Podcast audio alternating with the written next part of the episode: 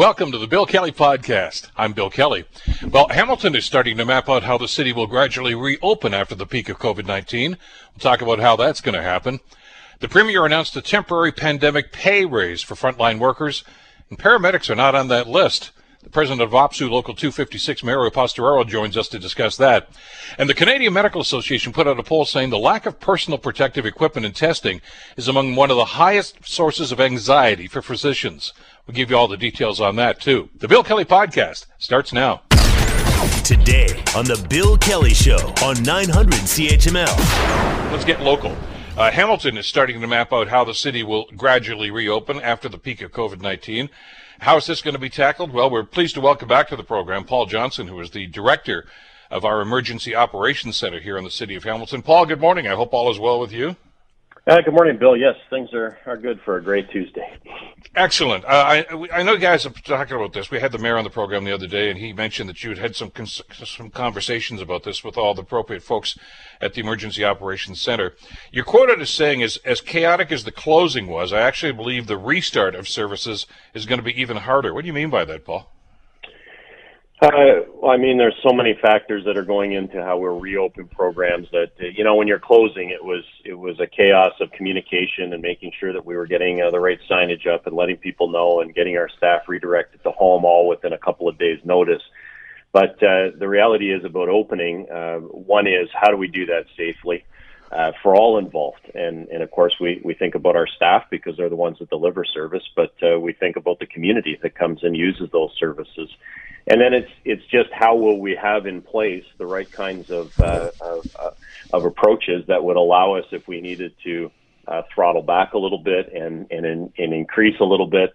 Uh, what does that look like? And so I, I I think as everybody has said, and it's uh, you know it's it's the only cliche I guess we're all using is there is no light switch for this. So if it was simply that we're reopening all services and it's back to normal, uh, that would be relatively straightforward, and in fact would be a fairly um, uh, easy task. It's not. We know that uh, many of the measures uh, around physical distancing, around uh, proper hygiene, around uh, protecting those who are vulnerable in our community, that's going to go on for a long time. And that, that's measured in months, and, and I, I read some things measured in years. So mm-hmm. that's the the challenge we have in terms of our programming is how do we do all of this, recognizing that uh, COVID hasn't left our community, uh, even as well as we're doing here in Hamilton, uh, and as well as we may be doing in the province of Ontario. Uh, the reopening uh, doesn't bring us out into a world of, without COVID. It still exists, and we're going to have to live with that as we deliver more services. Well, let me ask you about that. And and, and by the way, I, I'm pleased to, to know that you guys are taking a measured approach to this, and, and that's good. Some other jurisdictions, not so much. But we were told, uh, even at the beginning of this process, Paul, by uh, the, the, experts and you know our medical officer of health, Dr. Richardson, and and others, that one of the best signs that maybe we're starting to flatten this curve, and maybe it's time to to start looking at this next phase, is if we had 14 days with no new cases. You get that, and they say, well, that means that okay, we've got this under control. We're nowhere near that. We haven't done that. As a matter of fact, I don't think any jurisdiction in Ontario has done that. Yet we're moving ahead anyway. Are we? Are we putting the cart before the horse here? Well, the, the good thing about so you're, so you're right, we're not there yet. And actually, what was pleasing to hear yesterday is that that is what will drive the timing. So while we are doing all of this planning and we're starting to now understand more from the provincial framework of of what reopening looks like, it's where it's when that happens that hasn't yet been determined. And mm-hmm. I actually really applaud the provincial government for allowing the the cases and our ability, uh, both within the the healthcare system and the public health system, those abilities to respond and our cases overall will drive when this all happens. So our goal now as an EOC, because you know most most things are just closed right now, so we're and we're in a bit of a a, a status of just doing our day-to-day work in this in this environment, is we can turn our heads to how will we reopen but I really, um, I'm, I'm pleased to hear that when we reopen, we'll be driven by uh, what's happening in the community and what's happening with this virus, not by some mythical date on a calendar. And that's always been the challenge for this. I know people want it, whether it's uh, school reopenings, whether it's when our rec centers will open, whether it's when we can get back to uh, you know, watching our beloved Ticats play football. Uh, we all want to know what that date is. Uh, and the challenge with this is that, that I, I don't think there is a date that you can just pick and say, yeah, six weeks from now, it's all good. Uh, that will be determined by how the course of this, uh, this pandemic uh, goes. And it will differ in communities. And that's also why I think it's very good to, uh, to be able to look at this locally as well as look at it provincially. So there is still, again, no date so what we didn't hear yesterday was like some other provinces, here's a date we're going to do this, here's a date when we're going to do this. What we heard yesterday is these are the conditions uh, for us to consider going into that very first phase, which will be a very minor restarting of some things. So stage one in the province of Ontario is not going to look like uh, what was happening in December, January in our communities. It's going to it's going to be a very uh, slow uh, reopening of some things that will allow people to get out a little bit more and engage perhaps in some certain businesses or activities a little bit more, but far from a, a reopening entirely of the community. Yeah, notwithstanding that, and, and that's good news. Look, I, I I understand the cabin fever. I mean, you know, we're broadcasting from home, and I think aside from a couple of trips to the pharmacy, this, this has been it for me. And I know a lot of people in similar situations. So there's that that angst to say, let's let's get out of here, let's go do some stuff. But we're told by the medical experts, Paul, that as soon as we start doing that, we're going to see a spike in the number of cases because we're going to start mingling again. Uh, that, that's got to, I would think, cause some trepidation. Uh, well, it causes some trepidation in terms of we want to make sure we protect vulnerable populations for sure, and and yes, we don't want uh, those spikes to be dramatic spikes, uh, and that's why the medical and the public health systems need to be ready for this. And the good news is is that in Hamilton, um, you know, we are ready for this. We have a strong public health system. We have great uh, healthcare uh, providers, uh, not only with our hospitals but others in the community. And so, if we are ready with uh, the ability to to care for people, if we are ready with the ability to contact trace when we uh, do have an, uh, a, a case in the community, and make sure that we isolate that individual, find out what contact they had, isolate those folks, or or monitor those folks, whatever the case may be. Let public health do their work. Uh, you can be quite successful with this. So to say we'll reopen and no one will get sick is is, as you've said, uh, just not true. Uh, we will have people that uh, will contract this virus. The key is, do you have the system in place to uh, allow that not to become an overwhelming number of people? And then the second piece is, how do we continue continue to protect those who are vulnerable, particularly the elderly, uh, for whom this can be uh, quite a different path when they are uh, when they're infected with this uh, with this virus. So those things need to be in place. Um, so yeah, it will be, and that's why I think it has to be this staged approach. Is we have to get people used to doing more things and doing it in safe ways, and that's a, bit of this this whole rethinking of the way we do things. I mean, if you had told me six months ago that I'd be lining up to get into a grocery store and yeah. then going in the pathways that we have in the grocery store and checking out the way I do, I I tell you you're crazy. And here we are six months later doing exactly that there's going to be some adjustment by people too. And that, by the way, when you said it was going to be harder to, to, to, do the opening, I agree with you totally. And I think one of the other factors, I know you didn't touch on it, but I know it's in your, in your mind anyway, is the public's reaction to this. I mean, we saw some jurisdictions in the states open up their beaches and some other places, and and uh, notwithstanding the fact that it said, look, it go slow here and still maintain the the physical distancing, they ran like bees to honey to this stuff, and it just like, whoa, whoa, guys, it looked like you know opening the Walmart store on Black Friday a few years ago. Uh, so we've got to we've got to manage this, and that's going to be pretty difficult. And one of the things that they're going to have to manage an awful lot of people who want to continue to, to, to wear personal protective equipment, whether it's masks or gloves, and, and I can understand that. There's going to be some nervousness there. We don't have enough of that stuff for our medical people, let alone for the public at this stage, anyway, Paul. Uh, no, personal protective equipment continues to be a, a struggle from uh, the medical side of that. I think what we could start to do is is really ramp up the ability of people to have cloth masks, which is really what the public are asked to do when they go out now. Yeah. Um, it's not a requirement, but if you go out, do not wear a surgical mask. Those are needed for for uh, those who who require it. Uh, certainly don't buy and use N95 masks. Uh, those are in very very short supply across the system but I think the cloth masks, uh, you see a lot of production going into those, and and uh, these what we call non-medical masks, but they're generally a cloth-based piece, and I think those could ramp up and, and really be effective. And yes, for the public, it is uh, do not take medical supplies away from from those who need it. Uh, use non-medical supplies. Uh, really, what you're doing is you're protecting uh, other people uh, if you are infected, and sometimes you may be infected and don't know it. As mm-hmm. you know, this terminology of the asymptomatic people is really just there to say you you feel okay but you uh, you could have this and you could be transmitting it. And again, it's all could because we're learning more and more about this virus. You know, how long does immunity last? All those types of things. Uh, and and this is the other challenge with this. And and I know that there's been some criticism of of certainly some of the the federal and and provincial health leadership around this. Well, they keep changing their their uh, advice, and the reality is, is we keep learning as we go. Uh, somebody described this as building the plane while you're flying it it is a little bit of that. And so, you know, we don't know about this virus. If we did, we would have had different things in place to, to contain it. So as people learn about this, I think the advice will change. But right now, if people are out and, and wearing a mask, it really is about you not spreading it to someone else. And, and that may be very much some of the ways that we have to do certain services uh, and deliver certain things because uh, you know if we can keep those droplets from flying around the places where people are engaged in we'll have a better chance of, of stopping people from getting sick well and by the way i'm on the same page as you on this one. I, am dismissive of anybody that starts being critical of the people that say, well, you know, the information is changing. To me, that's a good thing. That means they're doing the research on this and trying to explore this. People tend to forget uh, the ones that want to be dismissive of this. You know, oh, look at only X number of people died as compared to flu. This has only been with us for three and a half months.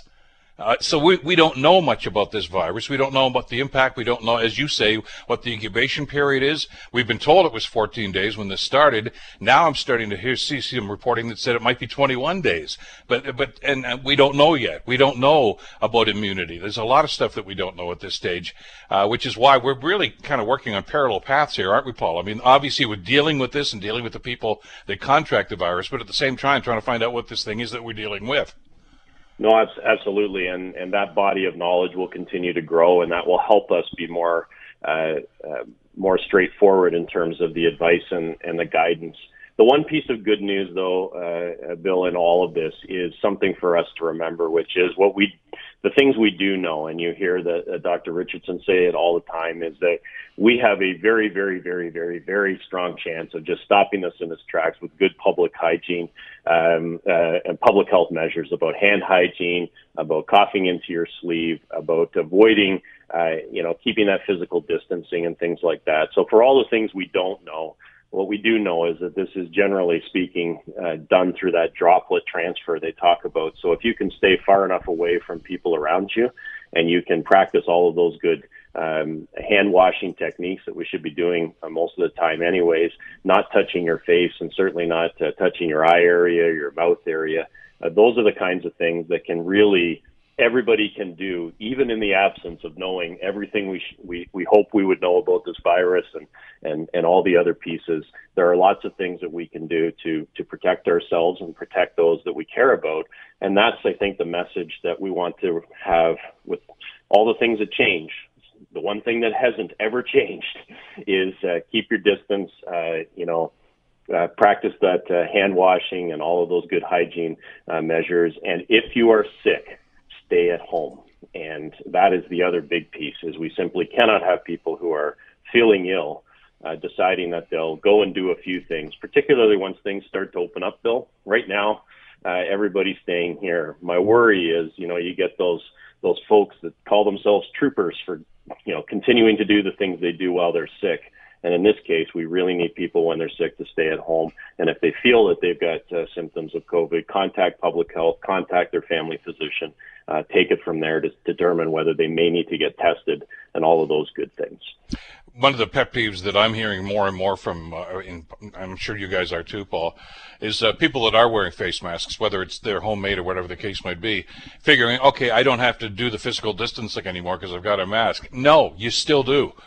Uh, that's that's it's not one or, or the other. It's both if you want. But that six foot difference or whatever it's going to be has to be maintained. I would think to to, to battle this thing. And I know there's medical uh, debate going on right now as to whether or not the quarantining and physical distancing makes any difference at all. Well, certainly it does because we've been doing that, and the numbers are a lot lower than we had projected they were going to be.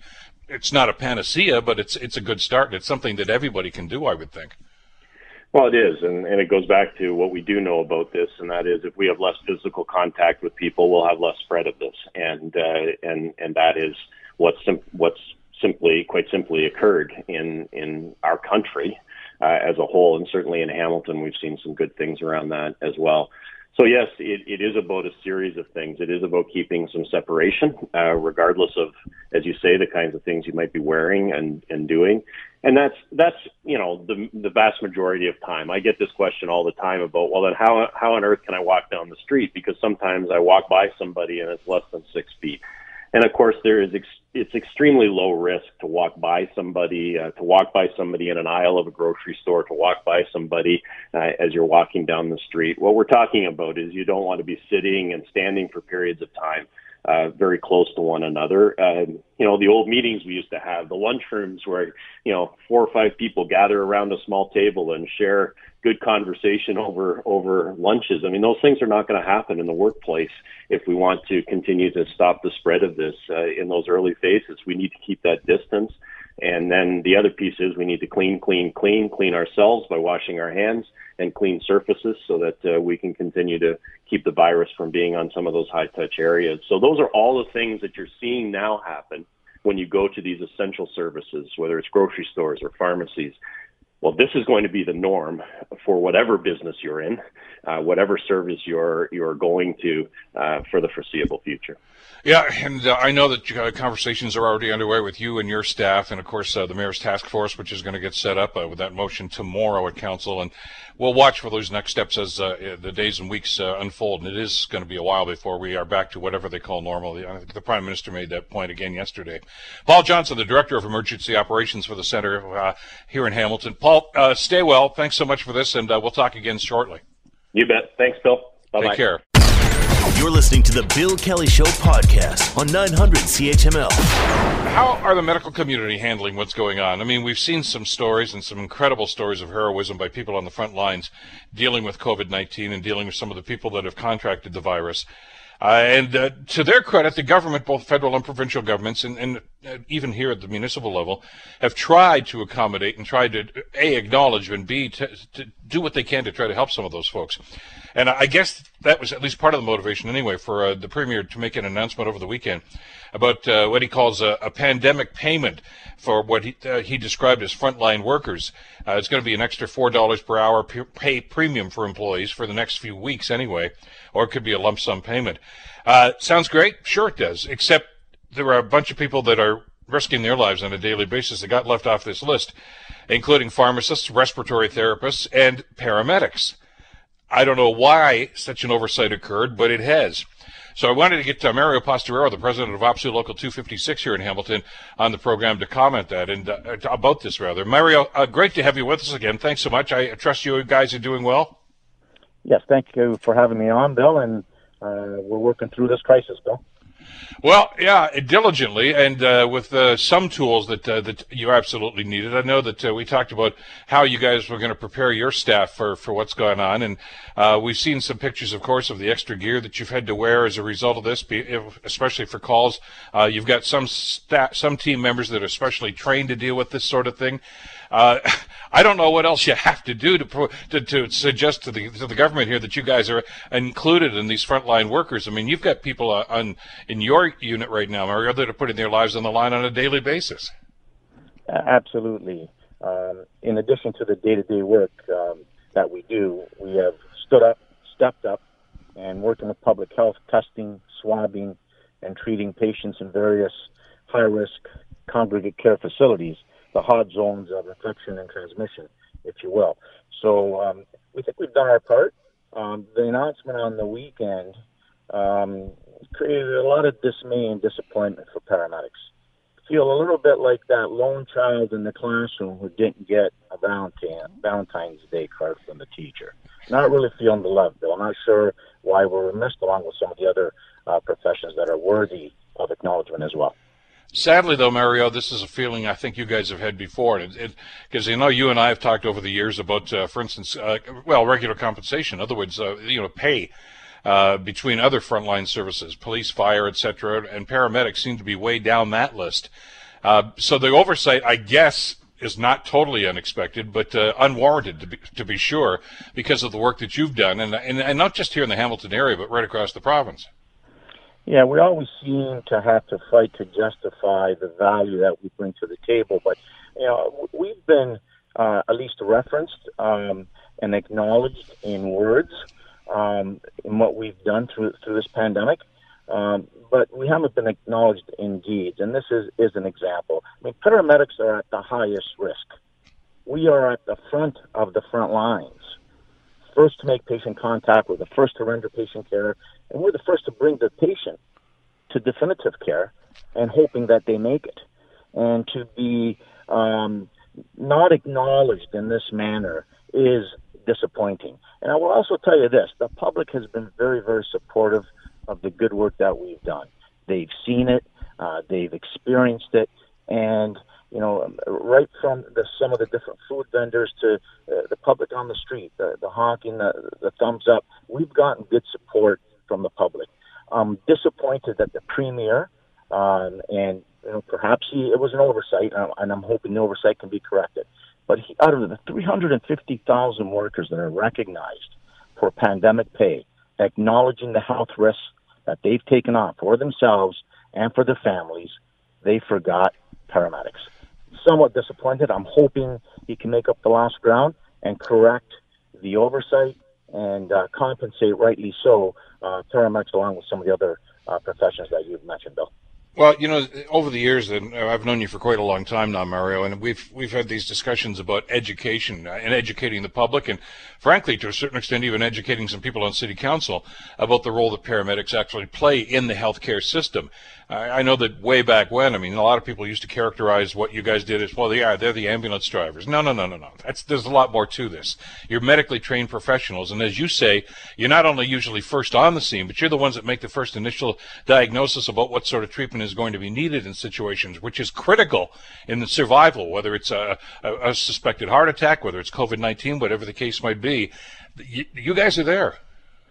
The education and skill set that we bring pre-hospital emergency care as first responders is unquestionable and is being recognized across the province, across all uh, public health uh, entities. And that's evidenced by the fact that they're coming to us to have us assist them in some of these high risk zones. So our medics are uh, punching above their weight, jumping out of the box, standing up, stepping up, and doing far and above what is our normal practice. And keep in mind what our normal practice is. We respond to uh, emergencies of all sorts day and night, 24 7. This pandemic has now put the focus on the value of what paramedics bring to the table. And to bring it back to the premier not acknowledging us, it's a slap. It's disrespectful. That's the way we see it. Hate to be blunt. Hopefully it's corrected and let's move forward because we want to continue to participate within this crisis and even moving forward, when a vaccine is finally discovered, paramedics will likely p- play a role in vaccinating our citizens. So, um, shaking our heads, uh, the public's probably a little bit more blunt about why we were uh, not acknowledged, we were overlooked, and I'm just I'm just hopeful uh, that it can be corrected. And, and this is not an issue of us saying we're more important. We're no more important than a lot of those other workers that have been recognized and some of those other professions that should have been recognized. But we're just as important. And to be over overlooked and snubbed is not appropriate. Absolutely. Uh, these are difficult times for everybody who's up on the front line. Uh, how's, how are your people handling all this? Well, this crisis has created fear, panic, and uncertainty for all segments of society. Paramedics um, are not immune.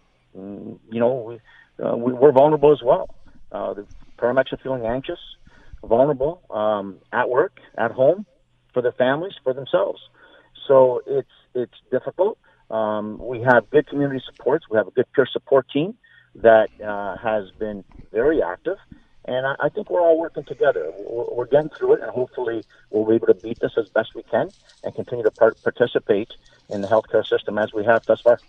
I was wondering about this because we've had discussions in the past about stress levels and, and, and mental health issues, frankly, with people up there. I mean, you guys see some of the worst things, being the first ones on scene and, and have to initiate treatments in situations like this.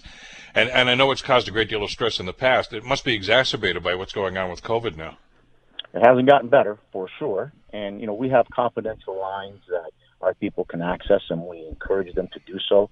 Uh, you know, paramedics are three times more uh, as often than the regular public to um, suffer from PTSD. Um, we're vulnerable. We're first there.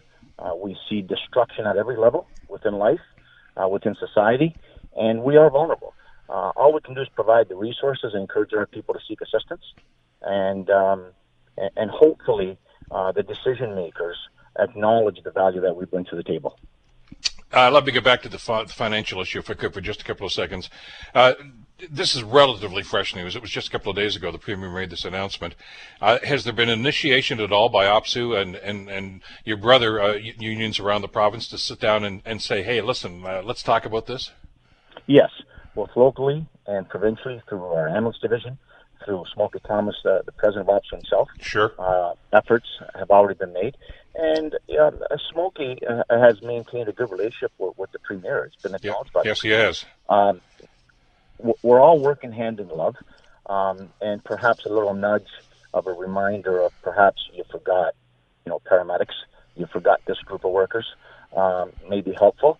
Um, it, it's hard to say, but uh, the efforts uh, are being put forth to remind the decision makers that we over we were overlooked and we should not have been. Well, the three that I mentioned, uh, yourselves obviously as paramedics, and I, I, think that's evident, the work and the contribution that you put on. Uh, respiratory therapist, I mean, that should be pretty obvious too. We, on a daily basis, anybody who has seen any of the videos on, in, on the news programs about what's going on in every hospital situation, uh, those that are hospitalized rely on respiratory therapists. And, and even those that aren't hospitalized, if they're using home care, still have to have the visits from respiratory therapists. And pharmacists, I mean, anybody who's been to their pharmacy over the last little while since COVID's been on, uh, the lineups at the pharmacy counters right now, and it's actually a lot of the time it's people asking for advice. So, I mean, they're right up there too and exposed to this and, and have to be educated about this. I mean, it's, I don't mean to sound too you know, colloquial about this, but it's a team effort, and there's so many people involved on that team, and it's more doctors and nurses. Yes, absolutely. Uh, you know, police, fire, but paramedics and everyone else that we've just talked about should be included in this too. So I'm hoping there's going to be a, a good solution to this, Mario, and I'm glad you had some time to talk to us about this and and raise the issue once again. Well, it's my pleasure talking to you as always, Bill, and I'm hoping that this issue is corrected. And to, uh, just to comment on the two professions that you referenced, absolutely, respiratory therapists are at the head of the bed um, every day, taking a risk, intubation, airway management. Pharmacists, you've stated the obvious. Um, hopefully, there's a, a, recognition, a recalibration of what uh, the premier has decided that are those frontline professions that are worthy of acknowledgement and some financial stipend, um, and we're included in that in that list moving forward, Bill. Hope so. Stay well, and uh, you and your staff as well, Mario. We'll stay in touch. Appreciate the time today. Thank you, and you stay well as well, Bill. Take care. Thank you. Mary Posteraro, President of OPSEU Local 256. As we mentioned earlier in the hour, as we move forward on this in some jurisdictions, including Ontario, start talking about uh, next steps and, and where this is going to lead us. Uh, I, I'm preaching caution at this stage because I'm not so sure that we are prepared uh, for those next steps. Uh, to that point, there was a poll recently released by the Canadian Medical Association that says that the continued lack of personal protective equipment and testing materials is still one of the highest concerns uh, for physicians as we move forward. And, and some people are suggesting that, well, you know, we've, you know, we're on the downward side of this curve, the, the pandemic curve. Not so sure that's the case. And I think the Canadian Medical Association is very concerned about the implications if there's another spike and we don't have the stuff we need to fight this thing. Joining us to talk about this is uh, Dr. Gigi Osler, who is uh, with the Canadian Medical Association. Doctor, great to talk with you again. How are you doing today? Pretty good. How are you doing? We're hanging in, uh, as we all are. Isolation and everything else, trying to do the best that we can uh, with our mm-hmm. physical distancing, etc. But I've, I've raised this issue many times before uh, about the the equipment that's necessary for this, and we've heard from day one that this pandemic uh, started to become a, a major issue here. That we have to have testing. We have to have testing. We don't have the apparatus for the testing, do we, to be able to do this on the level that we need to to be able to track this disease and this virus? Not yet. And I think what you're seeing across the country, and it varies from province to province, the public health officers are expanding the testing criteria. Mm-hmm. So we are slowly getting there in terms of testing more people, uh, but still we're limited to testing those folks who are symptomatic. And a lot of experts are really saying ideally we would test everybody, symptomatic or asymptomatic you know but we we understand the pressures that public health officers are under and you know testing um, can't be done right now on everybody probably simply because of supply. You know, this is a global pandemic where a lot of the needed equipment whether it's testing kits whether it's personal protective equipment uh, is in high demand not only across the country but across the world. Um, you know I, i'm in winnipeg and i can tell you few weeks ago, back in March, um, our provincial lab had run short of the reagent needed to do the tests. So we had a backlog in the early stages of the pandemic, which they've since been able to um, outsource and get the reagents. We've caught up. But you know, you had spoken earlier about how the whole system needs to recalibrate, or, or maybe it was mm-hmm. Mario had had spoken about that.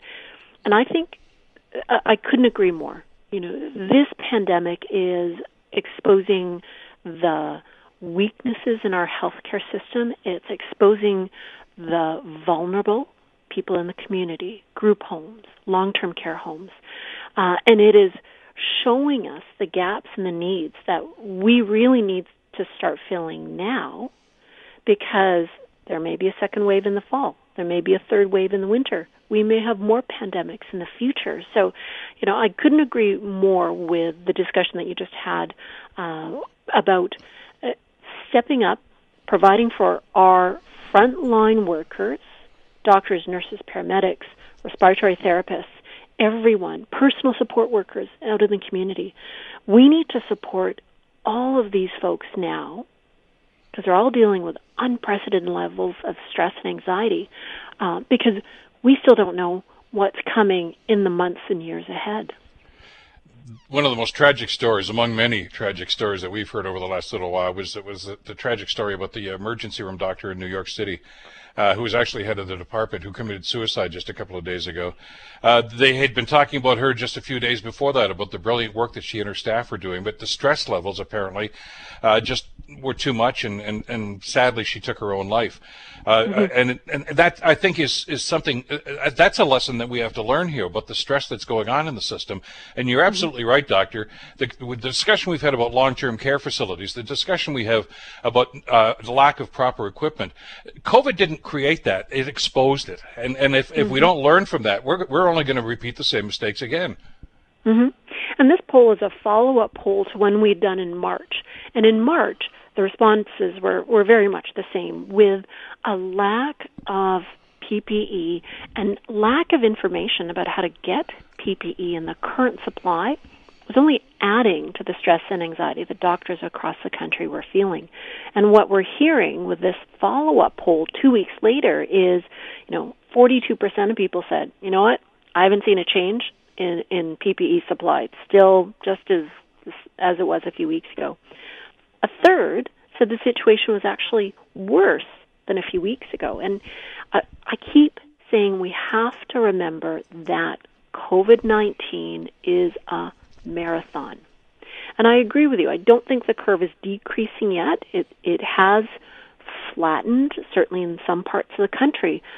I haven't yet seen that down slope. And even if it does start to slope down, as restrictions ease up and we start going out in the community more, we're going to see the number of people sick with COVID 19 go up again. We know so, that that's a given, isn't it? It, it is. As we start it to is. socialize and congregate and, and mingle, more people are going to get sick, and that, that we're going to see a spike. I don't know how high it's going to be, but we just exactly. don't know. And uh, do we have the ability to be able to accommodate a spike like that? Well, and that's why part of this discussion right now, supporting our workers right now, um, PPE supply right now is so important. And for us as Canadians to listen to the public health experts, that's why not everything is going to open up all at once. Because the reason we have done such a good job in this country to flatten the curve is because we listen to the experts. We physically distance. We stayed at home as much as possible. We cut down the transmission of the virus in the community. That's why we flatten the curve. As the restrictions ease up, we start to go out in the community, the virus is still there. It's still going to get transmitted. We we just don't know how bad it's going to be. So that's why we're seeing this slow easing of restrictions at different paces across the country. Like Saskatchewan, for example, is going to start to open up faster than some other provinces uh, simply because they have slower rates of community transmission. Well, we'll see how it tracks over the next little while. it's always a pleasure to talk with you, Doctor. You're always uh, bottom lining this stuff and, and, and, talk to us in language that we can understand about some of the challenges ahead. Uh, I'd love to stay in touch as this evolves over the next little while. And as you say, this is not a sprint, it's a marathon. So I'm sure we'll have that opportunity. Take care of yourself and to stay well. Thank you again for this today. Thanks for having me on. Take care. Dr. Gigi Osler, of course, uh, from the Canadian Medical Association. You're listening to the Bill Kelly Show podcast on 900 CHML. Yesterday, of course, uh, Ontario Premier Doug Ford announced uh, their plan. Well, he called it a roadmap because there are no specific dates as to when things are going to open, what's going to open, et cetera, et cetera, but at least gave some people some idea as to what could be happening with next steps. One of the things he did talk about, and, and it wasn't in a very positive way, uh, was about uh, sporting events and things of that nature. Uh, like a Tiger Cat season, hmm? uh, like the rest of the NHL season, like the NBA playoffs, like Major League Baseball. And, uh, well, as uh, we've been discussing over the last couple of days, the summer of 2020 could well be not just the summer of boredom, but the summer of empty stadiums, or not. We really don't know what's going to be happening at that stage. Uh, in similar fashion, there's a, some important decision, notwithstanding what's going on with COVID 19, and I don't mean to underplay that for a second. But uh, City Council is going to have to make some important decisions about some other things, uh, uh, including the Commonwealth Games bid, which, uh, of course, as we reported first on our program about two and a half weeks ago now, uh, when Lou Frapporti was on with us, there has been a change in the in the bid, and it looks as if they're all all but handing Hamilton the 2026 games if we want them and I'm not so sure what that answer is going to be. Sports Director Rick Zamperin, and also host of the fifth quarter, of course, on 900 CHML, joins us to talk about this. Great to have you with us on the program. Thanks so much for this. Uh, listen, I want to get to the other aspect of this uh, about the Commonwealth in a second, but let's let's first of all talk about spectator sports, uh, whether it's watching our kids' little league games or whatever house league baseball, or going to watch the Blue Jays or the Tiger Cats. Uh, I, I don't know. I, am trying to get a read on whether or not this is going to happen. And I know the leagues are certainly talking the talk, but I'm not so sure that there's an end date for, for what we're seeing right now. Well, if it does happen, there will not be any fans in attendance because, as we heard from the Premier yesterday, that uh, large gatherings, aka sporting events and concerts, will be a no go for the quote unquote foreseeable future. So, if, and this is a big if, if leagues like the NHL, the NBA, Major League Baseball, uh, MLS, of course, the CFL, which the season is uh, right around the corner, at least uh, on, on paper it is, uh, if they decide that, listen, we have a strategy to host these games in a safe venue that keeps our players and officials and our coaches and some staff safe, uh, we can do it A, B, and C. And this is how we're going to do it. At the end of the day, though, the fans will not be in attendance. And for leagues like the CFL and the NHL, to a certain extent, because those two leagues, uh, aside from uh, the NBA and uh, in Major League Baseball, those two leagues are really reliant. Uh, or more heavily reliant on ticket sales. So they might have a strategy in place. Whether it makes financial sense is a different discussion. What's that going to do to the league? And let's talk about the CFL, for instance. And, and I, I, you're absolutely right. I mean, you know, the gate, the people that actually buy tickets, uh, drives that. The other element that drives their revenue sources is their TV contract, which exclusively, of course, is with TSN and has been for the last number of years. How interested are they going to be to show f- football games in front of empty stadiums and, and who knows how many games? I mean, obviously I'd, it's going to be a shortened schedule. Uh, so even if TSN says, no, we're with you all the way, uh, they're going to take a haircut here on the money they're going to get from TV revenue. Definitely. And, and, listen, they already have because, you know, they haven't or they won't be able to, you know, blow up the season opener on, on June the 11th. Uh, you know, training camps have been delayed. The season uh, at this point is not going to start until the start of July. So for, for any broadcast, broadcaster, whether it's TSN or ESPN in the States or ABC, NBC, whatever the case is, uh, all these uh, broadcasters are uh, waiting on the sidelines, waiting for their leagues to begin. So if you are a TSN and you're thinking, uh, you know, do we want to broadcast half a season of CFL football? The answer is yes, because the only way they're going to make money broadcasting these games is to broadcast the games, get that sponsorship money flowing in. Otherwise, they won't have that. So you know, this is a, a, a, no-brainer in terms of the broadcaster. They want the games to occur. Uh, whether it looks uh, like the stadium is empty or not, I mean, we've seen empty stadiums in Toronto, so I think CFL fans are somewhat used to that. But I think knowing what is going on, the, the new reality right now, I think uh, viewers will understand what is happening. I think uh, for sports fans, they just want some new content. You know, watching those classic NHL or NBA games from years gone by gets you, you know, excited or amped up to a point, but seeing new content that what is going to happen in this particular situation, that's what sports fans love about sports.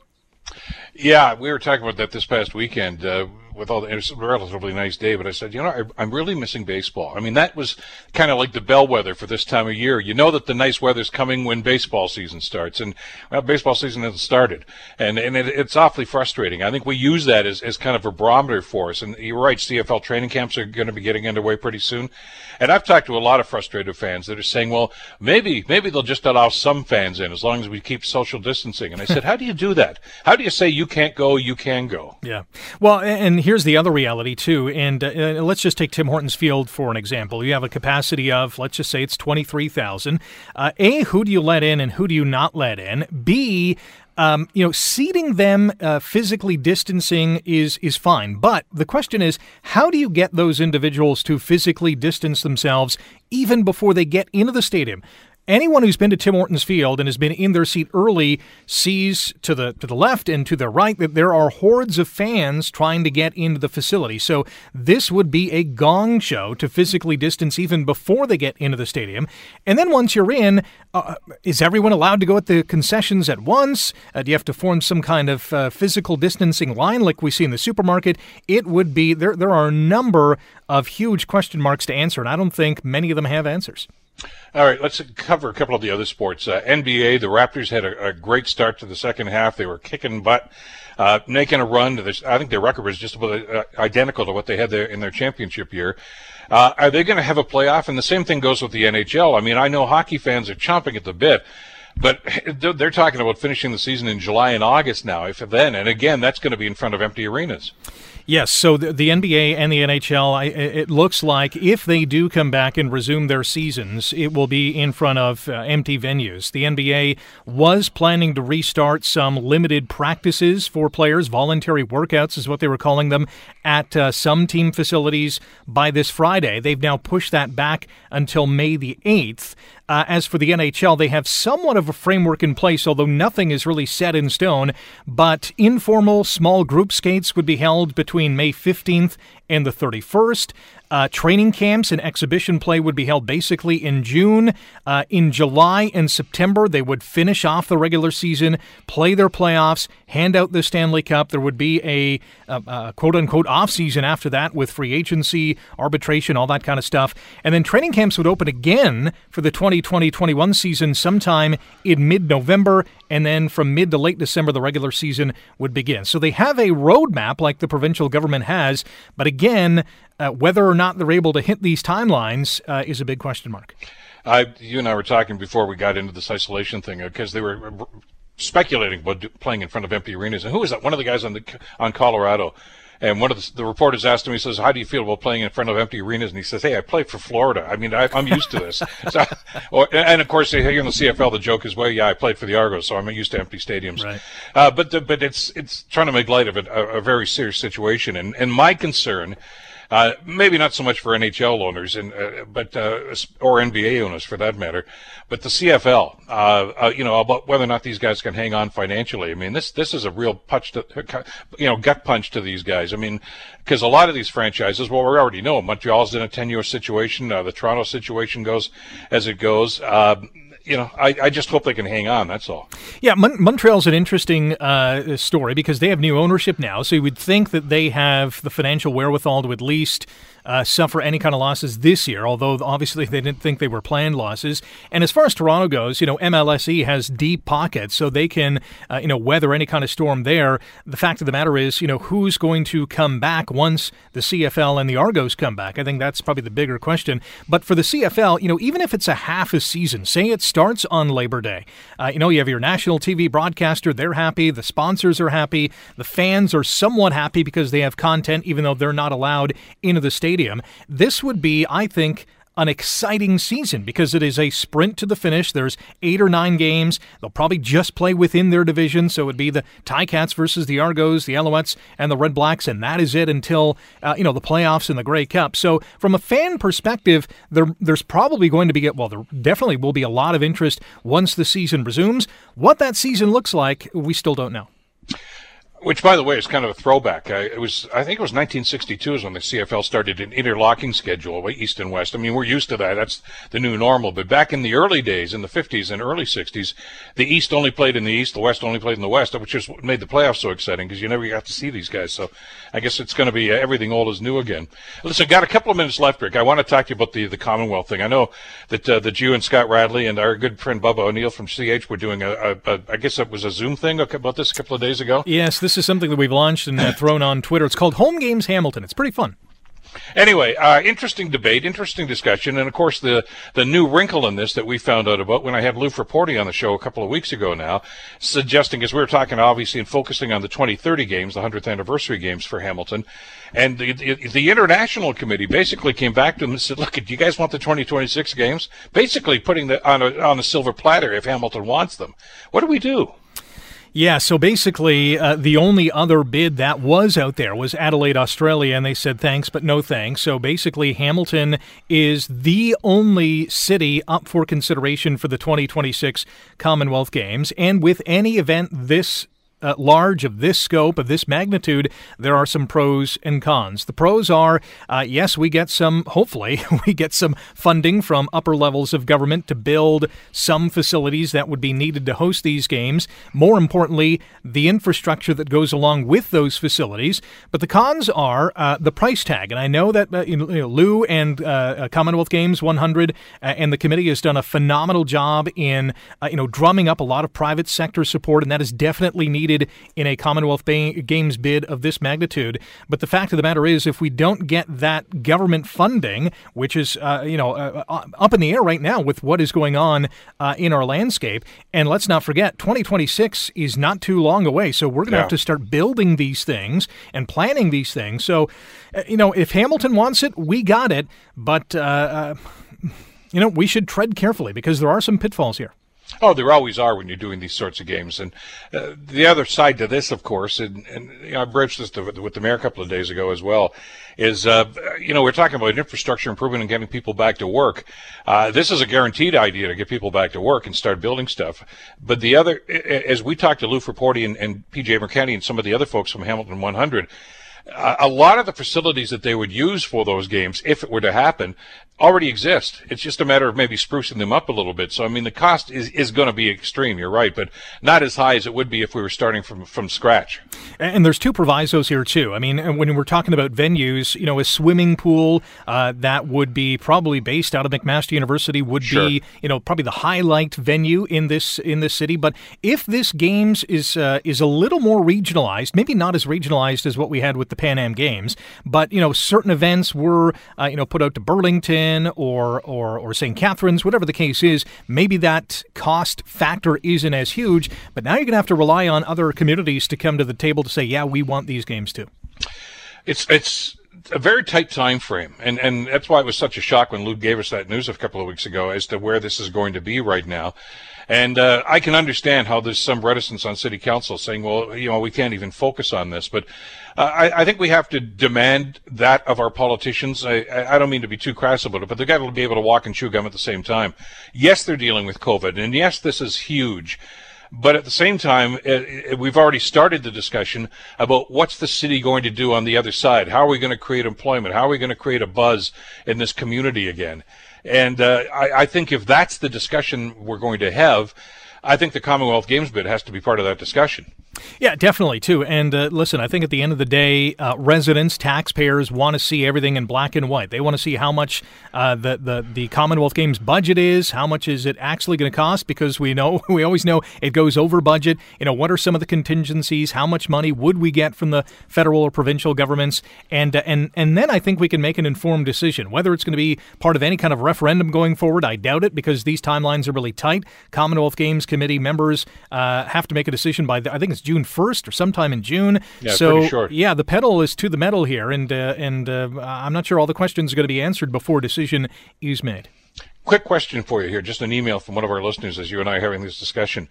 Uh, if in fact these, these sports franchises and sports leagues try to get things going, NBA and, and, and Major League Baseball, for instance, and probably the two dominant ones, what about cross-border traffic? I mean, if that border is closed to all but commercial traffic, are, are sports teams going to be able to go back and forth? That is the big question because, uh, listen, bo- the border is closed until the end of the month. Uh, a lot of these timelines for play is for after June the 1st. So I think from that standpoint, if the border is open, great. If it's not, think about the CFL and all the American players who are in the U.S. and would not be able to come to Canada. That is a major conundrum and a great question that does not have an answer yet. Yeah, exactly. It's not just hey, you know, can the Jays go to play in New York and vice versa. It's because those those players from the Dominican from America come up to play in Toronto. They're not there yet. Yeah, or or a lot of Canadian hockey players who play with you know said U.S. team. It's uh, exactly yeah, it, it, it, that's a sticky wicket. Well, stay tuned. Lots to be determined. Rick Zamperin, CHML Sports Director. Always a pleasure, Rick. Thanks, Thanks so Bill. much for this. Take care. The Bill Kelly Show, weekdays from 9 to noon on 900 CHML. The Bill Kelly Podcast is available on Apple Podcast, Google Podcast, or wherever you get your podcasts from. You can also listen to The Bill Kelly Show weekdays from 9 till noon on 900 CHML. I'm Bill Kelly. Thanks again for listening. And don't forget to subscribe to the podcast. It's free, so you never miss an episode. And make sure that you rate and review.